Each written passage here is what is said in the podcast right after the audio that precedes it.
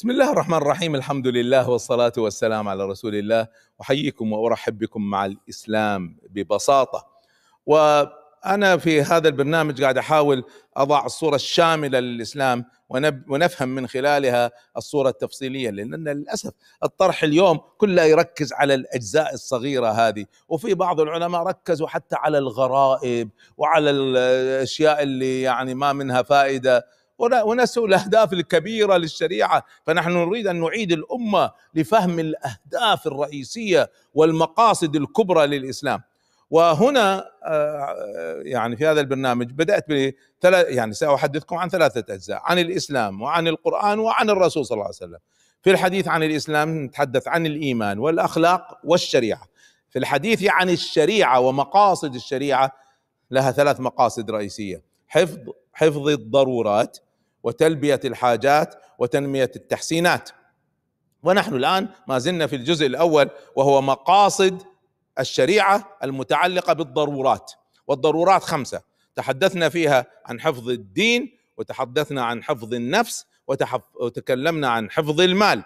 خلونا نتكلم شوية عن حفظ العقل. حفظ العقل. هذا مقصد رئيسي جدا من مقاصد الشريعة. وجاءت عشرات الأحكام مرة ثانية ما يصير يدرسونا الأحكام الجزئية وإحنا ما نفهم المقصد العام. فلازم نفهم ما هو المقصد العام. هذا العقل مقصد من مقاصد الشريعة الرئيسية المحافظة عليه وتنميته. ومن هنا جاءت مجموعة من المسائل الرئيسية المتعلقة به. نبدأ بالمسائل العامة بعدين ندخل بشوية مسائل فيها تفاصيل أحكام. من المسائل التي رئيسية جدا أن الإسلام يحترم العقل. اسمعوا ما في تعارض بين العقل والدين مستحيل. وخلونا أشرح هذه الكلمة على بساطتها. خلينا ناخذ اليوم الإشكال الكبير اللي بعض الناس وقعوا فيه ومحتارين فيه وانحرفوا حتى بسببه. علاقة الدين بالعلم. وطبعا هذا جزء من فهم العقل. علاقة الدين بالعلم. القانون العام ألخصه لكم ببساطة ببساطة احفظوه. الدين فيه نصوص. هذه النصوص قد تكون صحيحة وقد تكون مشكوك فيها. ما هي النصوص الصحيحة؟ القرآن الكريم كله صحيح. والأحاديث المتواترة كلها صحيحة.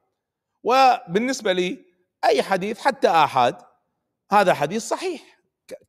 الآن نعمل به ما نعمل به هذا موضوع ثاني. بس هذا الآن يسموه في يسموها مدى الدلالة مدى الثبوت العفو. هل هو ثابت ولا ما هو ثابت؟ فالقرآن قطعي الثبوت يعني ثابت قطعا والحديث المتواتر قطعي الثبوت يعني ما في شك فيه. أما الأحاديث حتى لو صحيحة بس ثبوتها ليس كالحديث المتواتر ما نرفضها بس ليس كالمتواتر وليس كالقرآن. إذا عندنا شيء نسميه قطعي متأكدين مية المية وظني. هذا من ناحية الثبوت. وفي معنى آخر وهو معنى نسميه الدلالة. الدلالة يعني ماذا؟ يدل على ماذا؟ هذا النص يدل على ماذا؟ ماذا يعني هذا النص؟ هذا معنى الدلالة. الدلالة قد تكون قطعية واضحة. قل هو الله أحد. واضحة ما فيها شك. ولذلك الله سبحانه وتعالى يتكلم عن القرآن نفسه يقول منه آيات محكمات. يعني من ناحية الثبوت كل القرآن ثابت. من ناحية الدلالة من ناحية المعنى هناك آيات واضحة المعنى واضحة. لا شك فيها. محكمات. هن أم الكتاب. يعني إيش؟ يعني أي آية ما تفهموها تشكوا في فهمها تختلفوا فيها أرجعوها إلى الآيات الواضحات. هذا المقصود أم الكتاب. ارجعوا إلى الأم. فإذا من ناحية النصوص قد تكون قطعية وقد تكون ظنية. الآن نروح للعلم. العلم يستعمل مصطلحات أخرى. ما يستعمل قطعي وظني. يستعمل أو محكم ومتشابه. إنما يستعمل مصطلحات أخرى. تعرفوا يعني إحنا بحكم دراستنا العلمية يعني العفو يعني درست دكتوراه في الهندسة في أمريكا. ما ما درست والله شريعة وبس يعني الحمد لله درسنا الشريعة أيضا. الآن في قضية العلم. لما كنا ندرس فلك ولا درسنا جيولوجيا أو درسنا علم الأحياء أو الفيزياء أو يعني علوم الأرض وما فيها والحمد لله كلها كلها درسناها. الآن نعرف هذا إحنا في في العلم الغربي نعرف أن هناك ما نسميه حقائق وما نسميه نظريات facts and theories حقائق ونظريات تعرفون هذه حقائق ونظريات يعني إيش؟ الحقائق يعني قطعية الثبوت قطعية الدلالة. إذا جينا للمصطلحات. النظريات معنى إحنا مش متأكدين. نظن نظرية نظن. فالآن خلينا ناخذ علاقة الدين بالعقل والعلم. إذا العلم إذا الدين قطعي والعلم عنده شكوك يعني الله واحد خالق السماوات والأرض. هذه مسألة قطعية لا شك فيها. العلم بعض العلماء شككوا في هذه المسألة. هم شاكين. الآن طبعا العلماء نفسهم الغربيين مختلفين. في ناس وحدوا في ناس لم يوحدوا. في ناس آمنوا في ناس كفروا.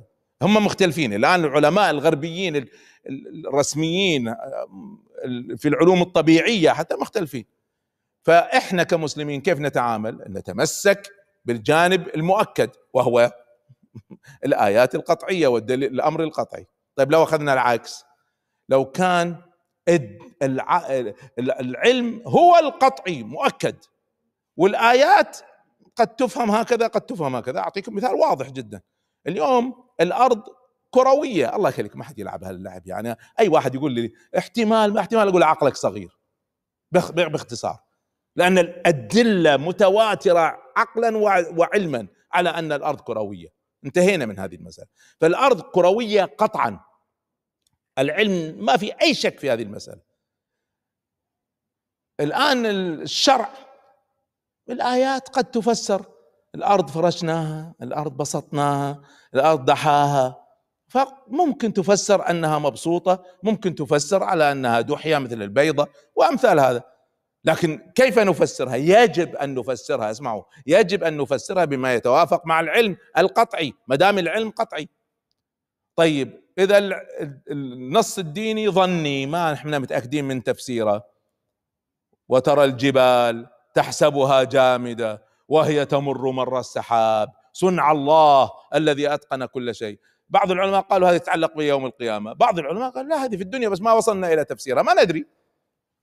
وال في العلم في هذه المسائل والكوانتم ثيريز والكذا ما هي واضحة هذه المسائل إلى الآن لم تستقر ما نعرف كيف نفسرها.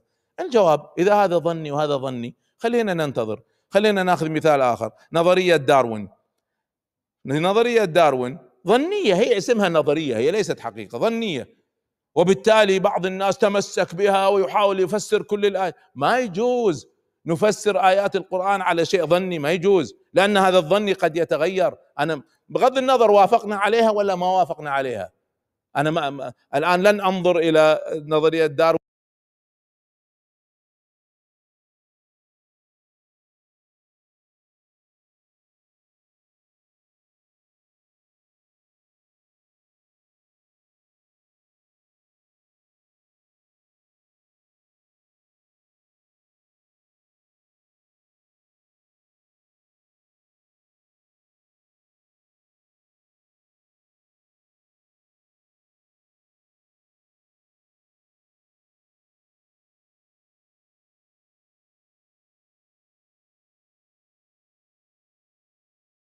والحكم عليها. أنا قاعد أتكلم عن مبدأ. هل هي حقيقة علمية؟ لا هي نظرية. واسمها نظرية إلى اليوم. اذا ما يصير نفسر آيات القرآن عليها لأنها قد تتغير. فإذا كانت الأمور ظنية خلونا نصبر. طيب إذا كان العلم قطعي والشرع قطعي أقول لكم شيء؟ لا يمكن أن يتعارضا مستحيل. مستحيل يتعارض العلم القطعي مع الدين القطعي لأنه كلاهما من الله عز وجل. شفتوا هذه الكلمة على بساطتها؟ ما في دين يستطيع يقولها. هذا هذا احترام القرآن والإسلام للعلم والعقل. فالقرآن يحترم العلم. القرآن الإسلام يقول لك حتى القرآن إذا كان أنت ما فاهمه متأكد والعلم متأكد منه فسر القرآن عليه. لأن نحن نحترم العلم ونحترم العقل ونحترم المنطق ونحترم الدليل والبرهان. نحترم هذه المسائل نحترمها. شوفوا الإمام ابن الإمام العظيم الغزالي أبو حامد الغزالي رحمه الله تعالى لما جاء يتكلم عن مقاصد الشريعة اللي إحنا اللي إحنا بصددها. لما في كتابه بدأ في مقاصد الشريعة. تعرفوا بماذا بدأ؟ أول شيء بدأ به ما هو؟ البرهان يعني علم المنطق. ما يمكن نفهم مقاصد الشريعة إلا إذا فهمنا علم المنطق. علم المنطق نعم. اللي بعض الناس اليوم قاعد يحاربوه. فنحن لسنا ضد علم المنطق ولسنا ضد الفلسفة وفهمه. إحنا ضد اللعب هذا اللي قاعد يحدث. تفسير القرآن على أشياء ظنية ولا على آراء فردية ليس لها مرجعية ولا رفض السنة. هذا اللي إحنا نرفضه. لكن إحنا إذا إذا العلم موجود والعقل والمنطق موجود يجب أن نحترمه. وجاءت أحكام كثيرة كثيرة الآن نفهم الأحكام. فجاءت أحكام كثيرة لتعظيم العلم واحترام العلماء وأجرهم عند الله عز وجل ومنع الخمر. الخمره وتعريفها باختصار كل ما يذهب بالعقل كل ما يسكر. بعض الناس المخدرات حكمها ما جاء في الشرع. الله يخليكم لا تلعبوا هذا اللعب المخدرات حرام قطعا لأنها تذهب بالعقل ولا يجوز للإنسان أن يلعب بعقله لأن عقلك ليس ملكك. مرة أخرى العقل هذا ليس ملكك ما يجوز تلعب فيه وبالتالي يجب أن تحافظ عليه. طيب إلى درجة أن تناقش العلماء في ما يسمونه طلاق السكران. إذا واحد شرب خمر أجلكم الله وسكر وهو سكران طلق زوجته وهو غير واعي. هل يقع طلاقه ولا ما يقع؟ لأن إذا ما كان واعي كيف يقع طلاقه؟ فاختلفوا. على كل حال أنا اللي يعنيني أن عند بعض المذاهب قالوا لا يقع.